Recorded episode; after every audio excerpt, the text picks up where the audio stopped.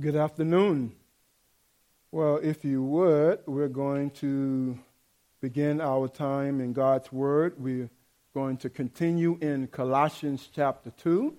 So I want to encourage you to find your place there and hold your position. And um, I want to just begin with an introduction, just a few reminders. As you know, in Colossians, this is a letter from Paul to the churches in the city of Colossae in Asia Minor. Uh, and these churches, the letter that is presented to them, made a specific reference to the Lord Jesus Christ. And you remember that the letter emphasizes that, that there is no one like the Lord. Um, also, uh, it's reminding us of Jesus Christ and that he is the all supreme and sufficient Savior who came to bring reconciliation to those who would believe. Paul had learned how to live for Christ through faith, and he's encouraging this church that they must do the same. We saw earlier in this uh, book, uh, in Colossians chapter 1, verses 15 through 23. And so when we come to know Jesus Christ as our Lord and Savior, many of us know already that it doesn't stop there. It's just the beginning. And so, therefore, we must learn. We are the disciples of Christ. Uh, the Lord God also sanctifies us, helps us to become more and more like Christ. And so Paul had learned this in his own life, and uh, Paul is talking to uh, people whom he have never seen before, uh, but is encouraged by their, their faith. And so there's a lot that we also can learn. As we look into the scriptures, we're, we're also able to learn to be obedient and to live our lives for the glory of Christ. But we must remember that this is not done without a cause. Right? Uh, this is not done without a cause. If we're going to serve Christ, then we must be aware of the dangers that comes with knowing him. And so what we see here since the beginning of creation there has always been a war, a war between worldviews. God established the model for all humanity, but humanity was deceived, tricked, and taken captive because we did not heed the warning that God gave us in the beginning. Adam being our federal head, representing us, uh, we also fell with Adam. So you remember that familiar passage in Scripture in Genesis 2. And there it says, The Lord God took the man and put him in the Garden of Eden to work it and keep it. And the Lord commanded the man, saying, You may surely eat of every tree of the garden, but of the tree of the knowledge of good and evil you shall not eat, for in the day that you eat of it, you shall surely die. And so here we have one worldview, the biblical mandate that is given by God. Then in Genesis 3, we see the devil begins by first questioning whether or not God said that the woman will die. In other words, casting doubt. Then, in that moment, the woman is captivated to the point where she rejects the truth for a lie. And in Genesis 3, verse 1, it states, Now the serpent was more crafty than any other beast of the field that the Lord God had made. He said to the woman, Did God actually say, You shall not eat of any tree in the garden? And then in verse 4 and 5 is where she takes the bait. Listen to what it says. But the serpent said to the woman, You will not surely die. For God knows that when you eat of it, your eyes will be open and you will be like God, knowing good and evil. And we know what happens there. And we see the fall of all humanity. But we're reminded also that salvation comes through the Lord Jesus Christ. We were once captivated by sin and disobedient, but now we are in Christ, reconciled to God in Him. So, so we have hope before us. And in verses 21 through 23 of Colossians chapter 1, Paul reminds the people of their reconciliation to God and their obligation to continue in the race of faith.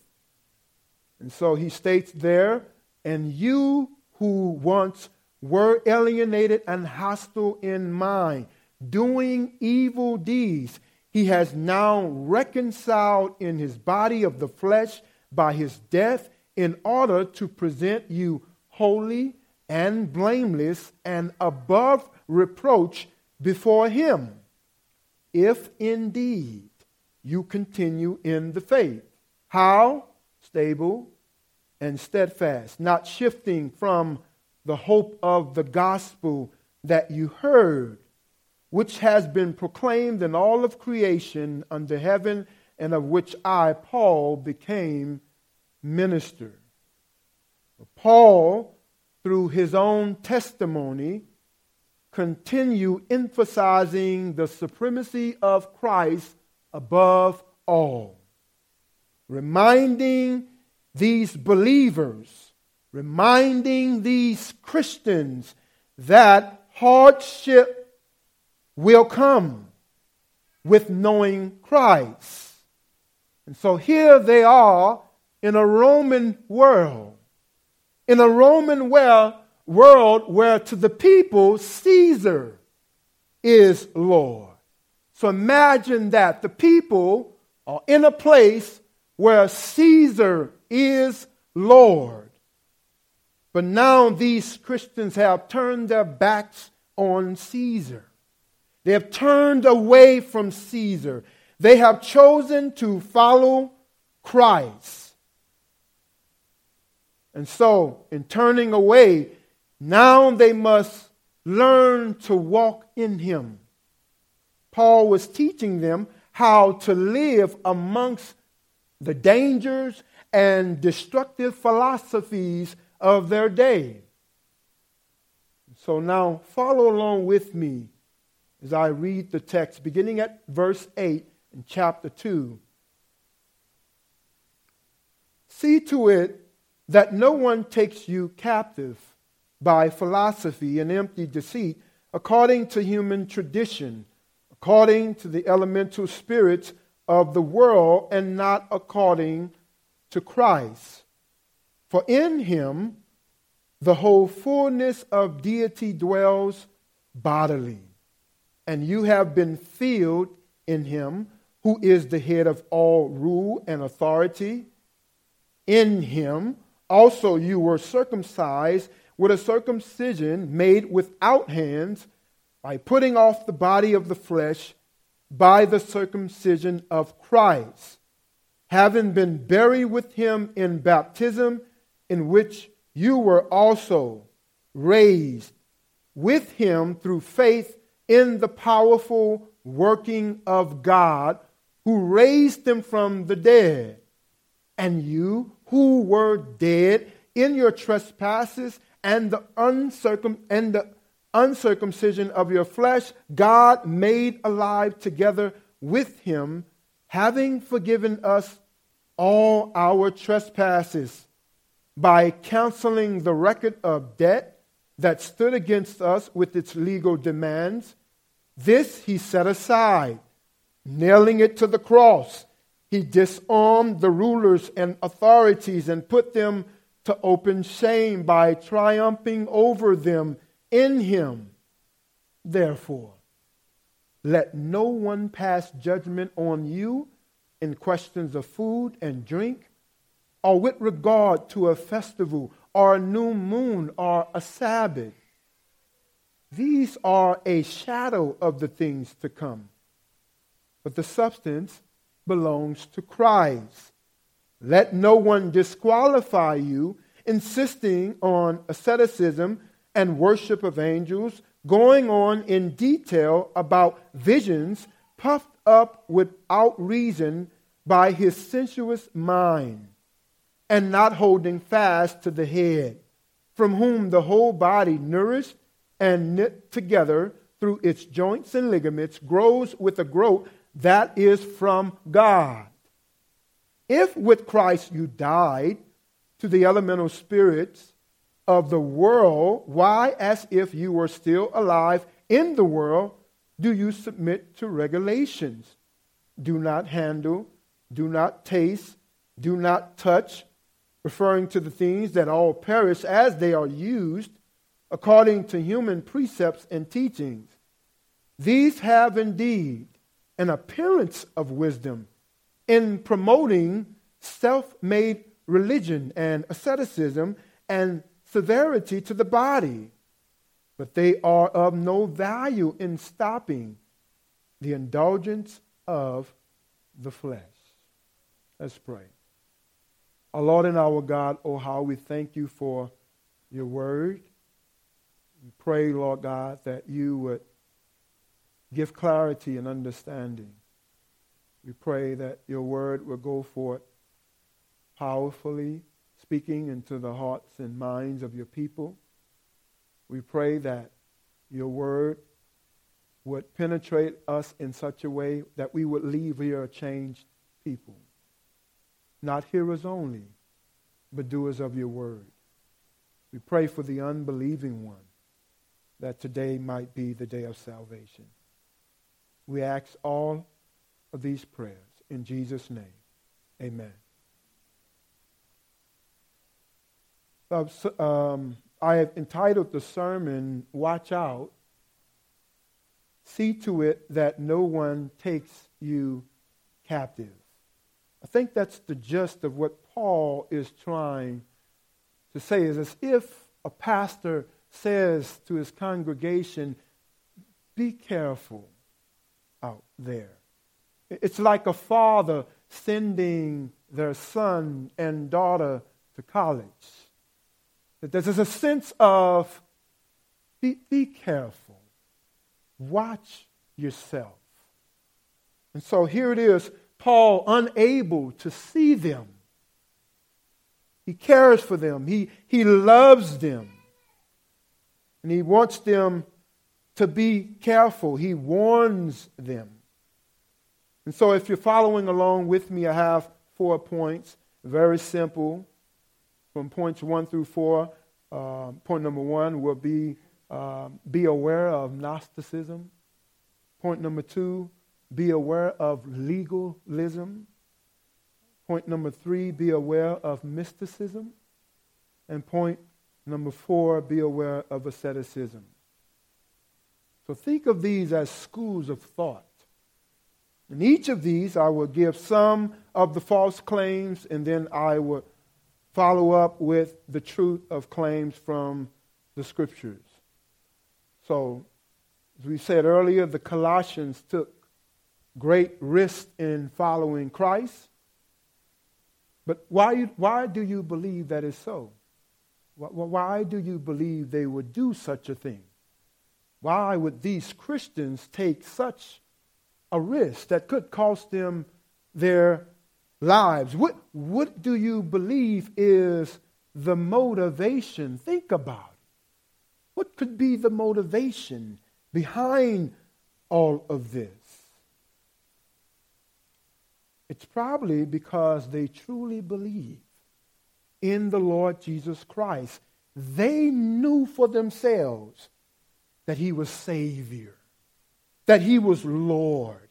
They trusted him when he came and he said to them, I've not come to be served, but I've come to give my life as a ransom for many. He came as Savior, and they believed him. And so they trusted him as Lord. However, the danger was the temptation of falling back into paganism. And guess what? We're faced with the same thing uh, uh, becoming driftwood, if you would. Instead of staying close to the shores of Christ, if we're not careful, a reason why Paul is warning this church of the danger of falling back into paganism. Paul was concerned about them drifting back into having an alienation and hostility of mind towards God. Paul says, Watch yourself. Don't be captivated. This concerned Paul, so he wrote them to teach them about how they might live as Christians about or amongst the dangers of false teachers. And so, why is this important to us? It's important to us because misapplying who God is, who we are in Christ, could easily cause us Christians to lose our confidence, our assurance in the Lord. Easily lose our hope. We can find ourselves like the world as a people without hope. That's why we must be aware. We must, as we've sung, we must know whom it is we have believed. Paul warns these Christians of the four dangerous and destructive philosophies of their day. But let's first define philosophy. Philosophy is defined as there's two words. In the Greek, we have the word phileo, which simply means to love. And then we have the word sophia, which simply means wisdom. Could even say uh, it, it, it's, it means to love wisdom. You could say a lover of wisdom. But Paul is not saying that all philosophy is a bad thing. Paul was warning against wrong and destructive philosophy. In an informal sense, we're all philosophers, philosophers and theologians drawing from our convictions that is formed out of our worldview. There are, there are only two worldviews it's a biblical worldview that's centered around Christ, and a non biblical pagan worldview that rejects Christ.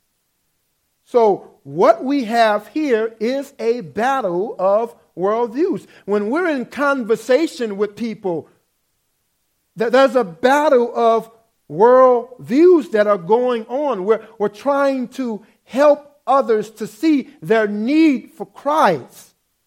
We're sharing with them the good news of the Lord Jesus Christ. A worldview relying upon pagan philosophies drawn from atoms and cosmic laws and energy and mankind is at best a worldview that is secular humanism, communist materialism, and capitalist materialism. In other words, any form of pagan philosophy that opposes Christ. So, in contrast, a biblical worldview is from God through Christ according to Holy Scriptures. And so we must, as believers, hold our position. The world may see Christian wisdom as foolishness, but we know that wisdom from God is far wiser than the pagan philosophies of the world. That's true foolishness. But the world sees us in that same light. 1 Corinthians 1 18 through 20, it says, For the word of the cross is folly to those who are perishing but to us we are being saved, it is the power of God. For it is written, I will destroy the wisdom of the wise, and the discernment of the discerning I will thought. Where is the one who is wise? Where is the scribe? Where is the debater of this age? Has not God made the foolish, made foolish the wisdom of the world? So, it is only through the gospel of Jesus Christ that all humanity can be reconciled to God. Christ came to save and he stated that this was his mission and obedience to the Father. Consequently, people want to believe that by some other means, salvation can be obtained some other way. But Jesus himself says, I am the way. There is no way to the Father except through me. It's the declaration that he made. He decreed it. And so we have others that are trying to have salvation through some other way when in many of those ways they never claim to bring about salvation. It is only the aftermath that salvation was brought through the Lord Jesus Christ that now man is conjuring up for himself a salvation of his own that does not come through Christ. And so Paul is reminding them don't drift. Don't, don't fall into the trickery. And so we said point number one be aware of Gnosticism in other words, we're saying don't let anyone diminish the deity of Christ. Don't let anyone try to bring Christ down. When, when we are engaging with people, we can find out where they are by talking to them about who Christ is and what he have done. That will take us to a short runway to know where they are. And we're going to find out real fast if they are with us or against us by their belief in Christ. But they're trick, they're, they have trickery though. The Gnostics was known for diminishing the deity of Christ. Christians must be careful in engaging with these kinds of people. Paul knew it too, and he reminded his young protege Timothy. Paul was careful. He recognized that these people were dangerous. And so we see in 1 Timothy 6 Verse 20, Paul warned Timothy of the need to protect the doctrine. Timothy must be aware of the foolish talk and worldly knowledge that is false. And in verse 20, Paul states, Oh, Timothy. And did not feel like Paul is caring for? I mean, when you begin, Oh, Timothy. And I feel like uh, he cares for this young man and so here, O Timothy, guard the deposit entrusted to you. Avoid the irreverent babble, irreverent babble, and contradictions of what is falsely called knowledge. And then we have the Lord Himself in John 17, verse 3. He Himself says, And this is eternal life, that they know you, the only true God, and Jesus Christ, whom you have sent. So, what we're about to see is how Christians can develop a positive argument against false teachings by remembering the completed spiritual victory we have in Christ. Notice I said, by remembering the completed spiritual victory we have in Christ. If we understand that, then our fighting is different. Right? Uh, our fighting has more to do with dependence upon God than actually taking action with our hands. It's, it's a matter of trust and believing in. That, that's how we fight. It's about our faith. And so, how we heed the warnings given from the scriptures against the heresy will prove how we deal with and how we expose the erroneous beliefs and practices of those who teach them. Listen again to these warnings given by Paul to the churches in that region. This will give us a feel as to what Paul is trying to communicate. So, as we follow along in the text, we'll try to recognize two elements from the text which Paul, uh, which, in which Paul uh, tries to communicate, and he will basically demonstrate that which is false up against that which is true. And so we see these, we see the lies of the false teachers, and we see, on the other hand, the truth that is revealed by Paul. So in verse 8, Paul says in this verse, in verse 8, Paul sees the threat, right? He sees a threat, then he gives instructions to these Christians on how to deal with the threat by way of a warning. He described these new teachers as sounding clever, crafty, and filled with emptiness. Their words are useless, and none of their words are given by divine inspiration. In other words, Paul says, Watch out. Watch out.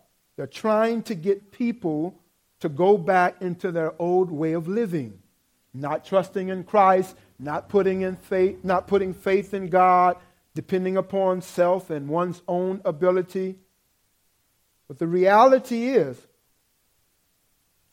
they need to know that they are people that are required to believe in God and to know that there isn't a fullness of God apart from Christ. So, the, the reality is, Christ is the only sufficient means in which we can enter into the fullness of God. We must enter in through Christ. So in verses 8 through 10, we see that some believe that this was an earlier form of Gnosticism. Paul warned against this type of teaching. And the, the Gnostics, the lie was, the Gnostics believed that salvation comes only through revealed knowledge. They believe that God and humanity are distant and infinitely apart and separated. They believe that God is abstract. You can't, can't really know him. He's holy. He's, he's disconnected from creation. But we read in Genesis that God is is, is very connected to his creation. They believe that matter is evil. So that would mean that God, all of God's creation would be evil and earthly.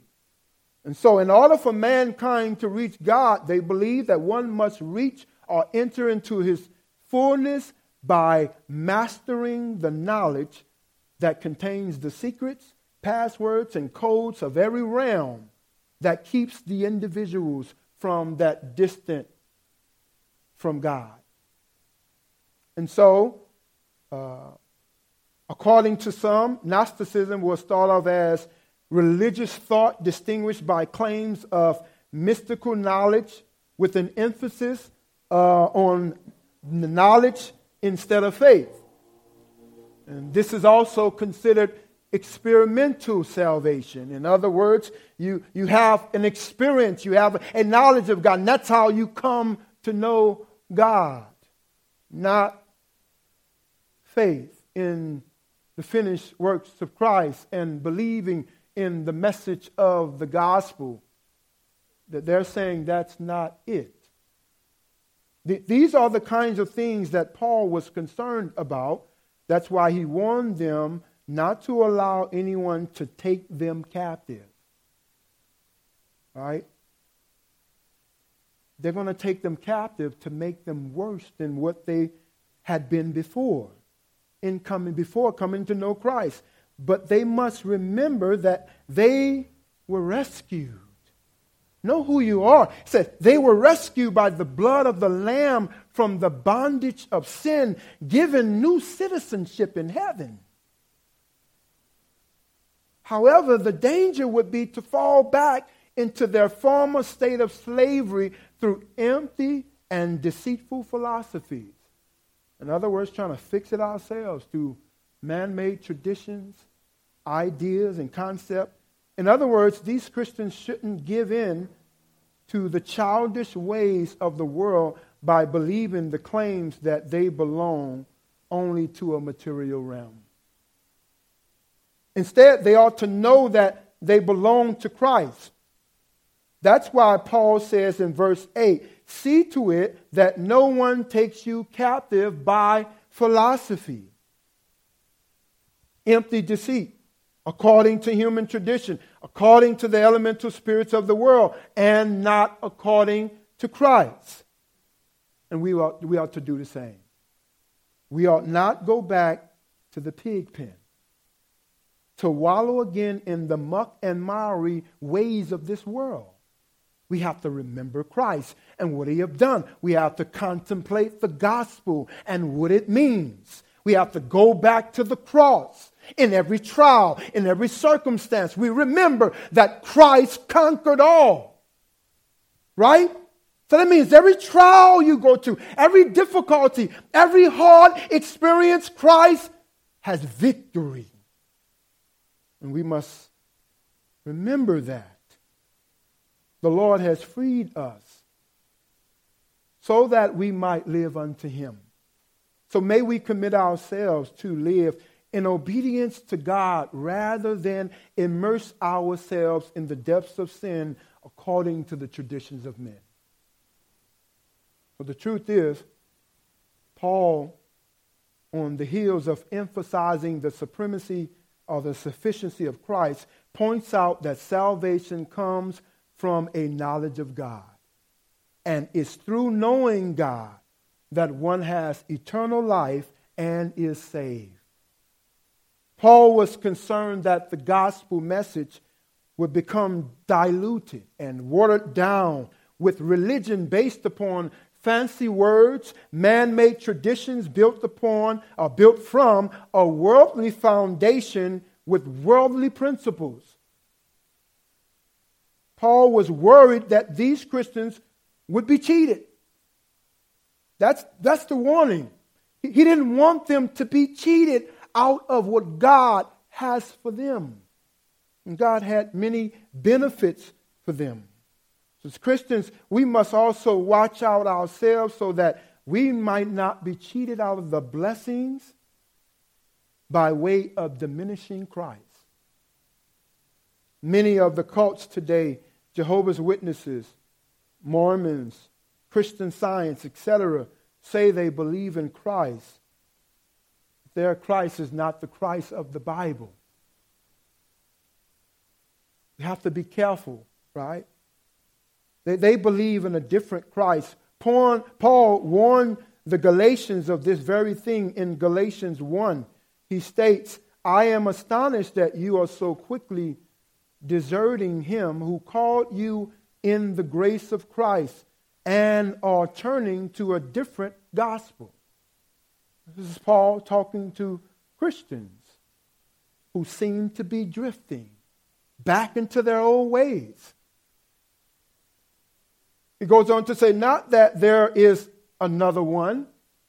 Paul said, I'm not saying that. But there are some who trouble you and want to distort the gospel of Christ. The warning there. Then we also see in 1 John 2 the same kind of warning. In verse 20 through 22 and 23, it says, Who is the liar but he who denies that Jesus is the Christ? This is the Antichrist, he who denies the Father and the Son. No one who denies the Son has the Father. Whoever confesses the Son has the Father also. This is the kind of way we're able to check and balance who we're talking to. In other words, watch out, resist. Don't let anyone diminish the deity of Christ. According to verse 9 and 10 of our text, we have everything we need in Christ. For in him the whole fullness of deity dwells bodily, and you have been filled in him who is the head of all rule and all authority. That sounds like dominance. It sounds like God is providentially controlling and ruling the circumstances in our lives. Nothing catches him off guard. He's always ready, always have a plan. See, these are the kinds of benefits we have in Christ. Paul is saying, remember, you have been filled with Him who owns everything, who knows everything, who can do everything. He has victory even over death itself. He says, Know your position. Don't be captivated by this world. So the question is do you live like this? You live like this? Are you hoping and trusting in Christ in this way? Because in Christ we see the face of God. How could we walk away in an attempt to follow another. He says, I am the way. In other words, we're putting our confidence in God because, as the song says, we are complete in Him. In Him. In Christ. That's what Paul says throughout this letter. In Him. In Him. In Him. In Him. As you read the text, Look for the words in him, in him. This is a wonderful reminder for us to know who we are in Christ. He holds it all together. In other words, do you live in a way that expresses to the world that you're trusting in Christ because in him dwells every good blessing? Since he is the fountainhead of all good things. Do, do we live like Christ is the fountainhead of all good things. Because we're in union with Christ, we have everything that we need. Are you believing in God in a way that acknowledges the reality that God actually holds it together? Or do we find ourselves worrying what might happen or what might not happen? talking about our motivations. We're talking about how we're able to bring comfort to ourselves. We're talking about how we're able to ease the frustration because of what we know and who we know. And so, as Christians, we must remember this, this unity with God. That means when the baby is crying, or when the children won't listen, we remember who our Christ is. Our God is holding it all together. When, when, we, when we feel like things are getting out of control, we must remember that Jesus providentially is holding everything together by his own power and strength. In him, all the deity of God bodily dwells in Him. How about when we feel overcome, overburdened, overwhelmed, to the, to the point we feel like jumping overboard? Right? We must, we must have available for us the words of God. And so, do we trust God then, or do we live hopelessly from day to day? So you have access. Use it. Use your access to God. There's not a certain time or a certain place. We can cry out, Lord, help. In the morning, we can send up rocket prayers. You don't have time to go in the corner, don't have time to, to meet up in your favorite place. Lord, help me now. Right? It's the access that we have. We don't have to go see a priest. We have direct access to the Lord Himself. And He's made it so that we can, we can go to Him. So use it. Uh, listen to John 1.16. For from his fullness we have all received grace upon grace. That's, that's who we're dealing with. Next, look with me at Paul's second warning to these Christians. Uh, in Colossians 2, uh, verses 11 through 13, I mean 11 through 17. And I just want to read two verses there, and then I'm going to talk about the whole. And verses I want to read is 16 and 17. And it says, Therefore, let no one pass judgment on you in questions of food and drink, or with regard to a festival, or new moon, or Sabbath. These are a shadow of the things to come but the substance belong to Christ.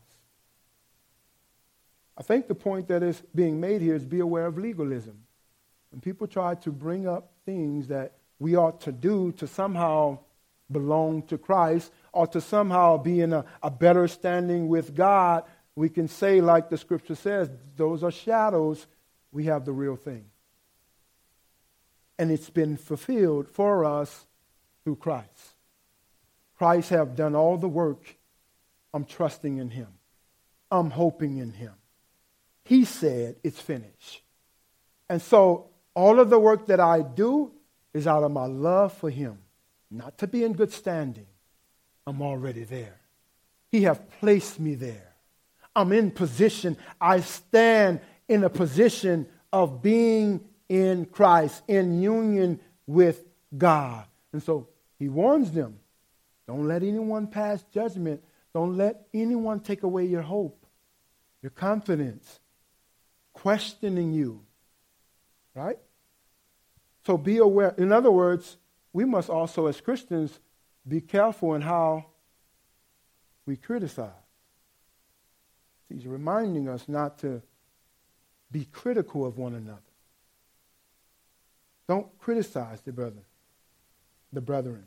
So the lie is, uh, according to legalism, we need external things of the flesh in order to be in good standing with God. That's the lie. You got to do something. Christ is good, but you got to do something. That's a lie. That's a lie. Everything has been done. The righteousness that we have has been transferred to us. So, so we have all that we need because of what Christ have done. And so, the next lie, it says we need to only circumcise a part of the flesh. Right? And then the next one says that we, the next lie that they say is that we need to be circumcised by the circumcision of Moses. The truth is, we need the external circumcision of the flesh. No, according to verse 11, Paul states, In him you were circumcised with the circumcision not made, made without hands, by putting off the body of the flesh by the circumcision of Christ. Christ. Right? So, so in him. Right? Not with external hands, something that is done by man, is done by God, and is done in us, right? And then we have verse 12 having been buried with him in baptism, in which you were also raised with him through faith in the powerful working of God who raised them from the dead. In other words, what he's saying, there's no need to live according to types and shadows when you have the real thing. Why would we bring, why would I bring up a picture of my wife when she's right there? We have Christ, right? And in having Christ, there are no needs to live according to shadows and types, but he's come and fulfilled all things. And so we have Christ. We are not we're not united to Adam as we once were. Instead, we've been transformed and are now united to Christ. But the false teachers will have us believe it is necessary to follow the old ways. We also see uh, a picture uh, in baptism that reminds us of this circumcision as well that is made without hands. It reminds us of our faith and trust in God through baptism. And one theologian puts it like this says, Baptism is the grave of the old man and the birth of the new. Symbolic, right?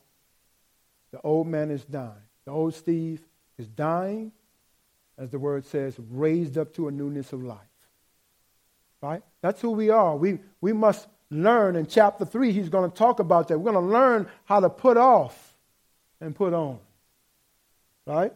And so it reminds us you were dead in trespasses and in sin. So we have this, uh, the, the, the um, quote goes on to say, as he sinks beneath the baptismal waters, the believer buries there all buries there all his corrupt affections and past sins. As he emerges from there, he rises regenerate, quickened to new hopes and new life. And so baptism is publicly recognizing our new identity in Christ. And so it's encouragement to us, even though we've been baptized, it's encouraging to see others be baptized because we too went down symbolically, the old man dying, coming up new. So the next thing they mention is the need to only circumcise only part of the flesh According to verse 13, it states that sinners need an internal circumcision, circumcision, not an external one. So sin corrupts the whole man. So you can cut something off or whatever, but you can still have an evil heart, sinful motivations. Sin corrupts the whole man. And verse 13 says that, and you who were dead in your trespasses and uncircumcision of the flesh, God made alive together with him, having forgiven us all trespasses. So, what great beauty we have in that Christ has made us alive in himself, have forgiven us of all our sins. Uh, J. Vernon McGee states, states like this, and I quote Salvation is not the improvement of the old nature, it is the impartation of a new nature. How is it that we can be forgiven of our sin? According to verse 14, it states, by canceling the record of debt that stood against us with its legal demands. This he set aside, nailing it to the cross. In other words, our debt has been paid in full. Christ paid for every sin we ever commit and the legal documents have been destroyed. There are no copies. And so, when Christ died for our sins, it was done away with once and for all. Our obligation now is to confess sins and repent and turn to God. For those of you who are visiting, the question to you today is do you have your debts paid in full? One day you will meet your master and you would have to account for every deed that you have ever done. Do you have your business in order? Are you in good with God? Because God has a record of everything that you have ever done. And God has a high standard, and his standard is perfection. So God would judge you on the basis of your actions and if you meet the standard, you will be in good with God. But if you fail at one command, at one iota, one deed, you're disqualified. Do, do you see the guillotine above you? There's no hope but Christ. You see, he took the guillotine for us. And he put his own body in the guillotine and told us to step aside. And he took the death that we deserve and transferred life that we don't deserve. And he says, if we place faith in him, we can know him as Lord and Savior. And guess what? Your record will be torn up it will be canceled. And the Father will see you as righteous because of the blood, the payment that He made on the cross. It covered it all. It's covered. It, it's unlimited. Whatever you have done, the Lord Jesus can bring you close to Him. All you need is faith. I'm not asking you to do anything.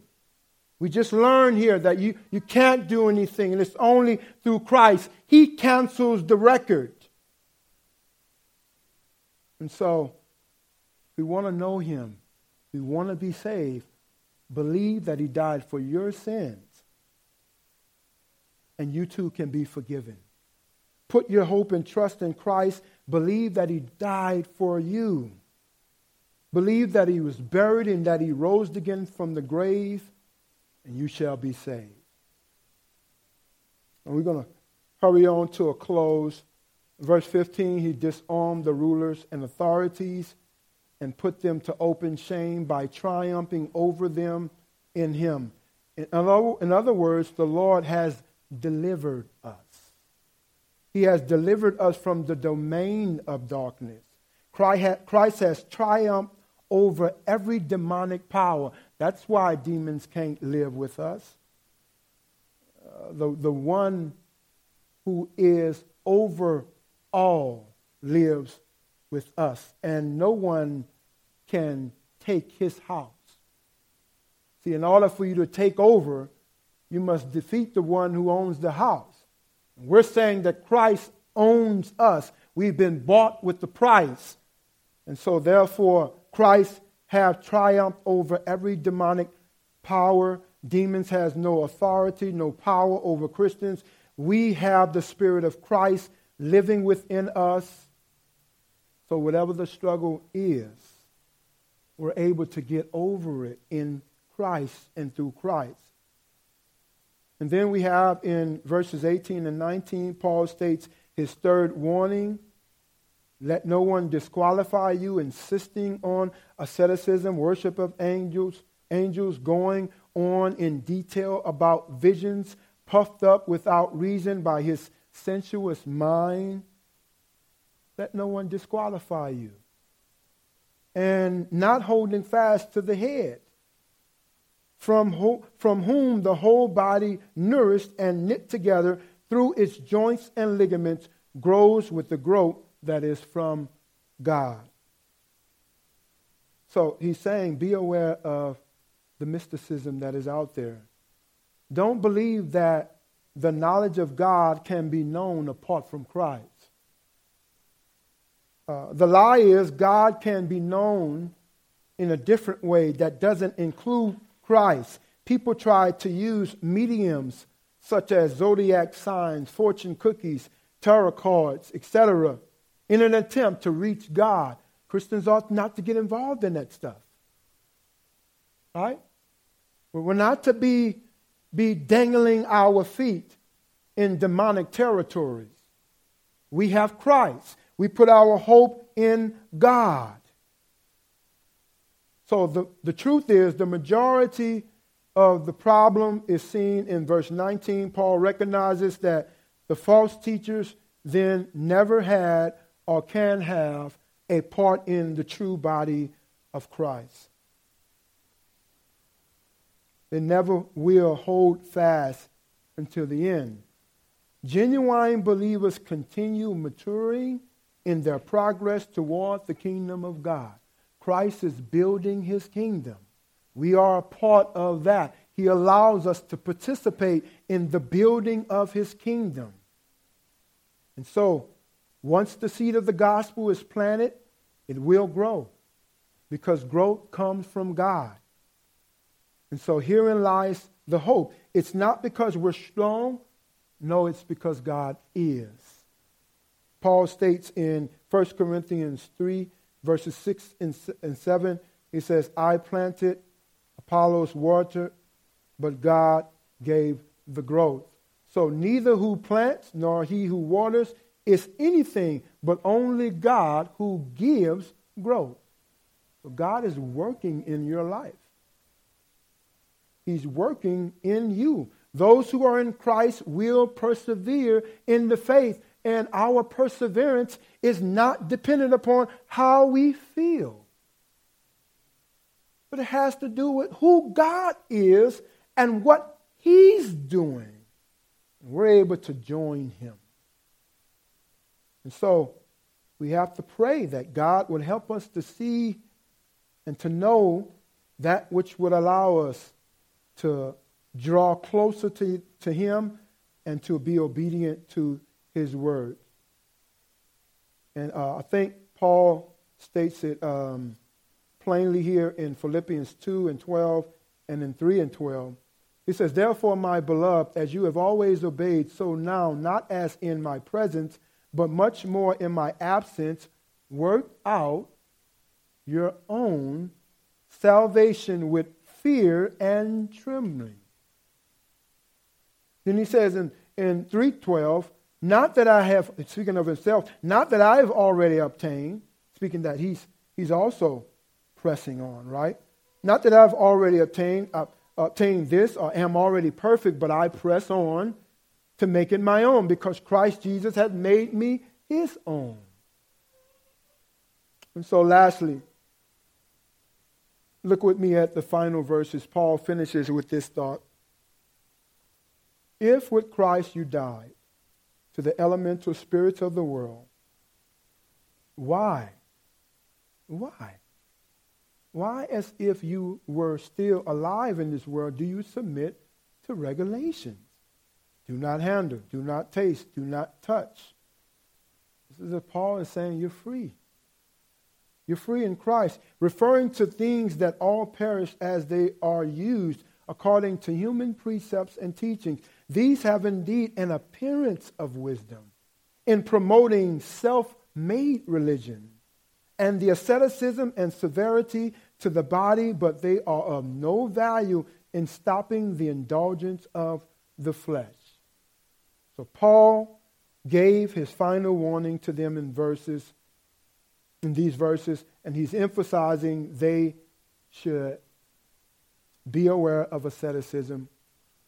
Don't believe that self-discipline can make humans righteous.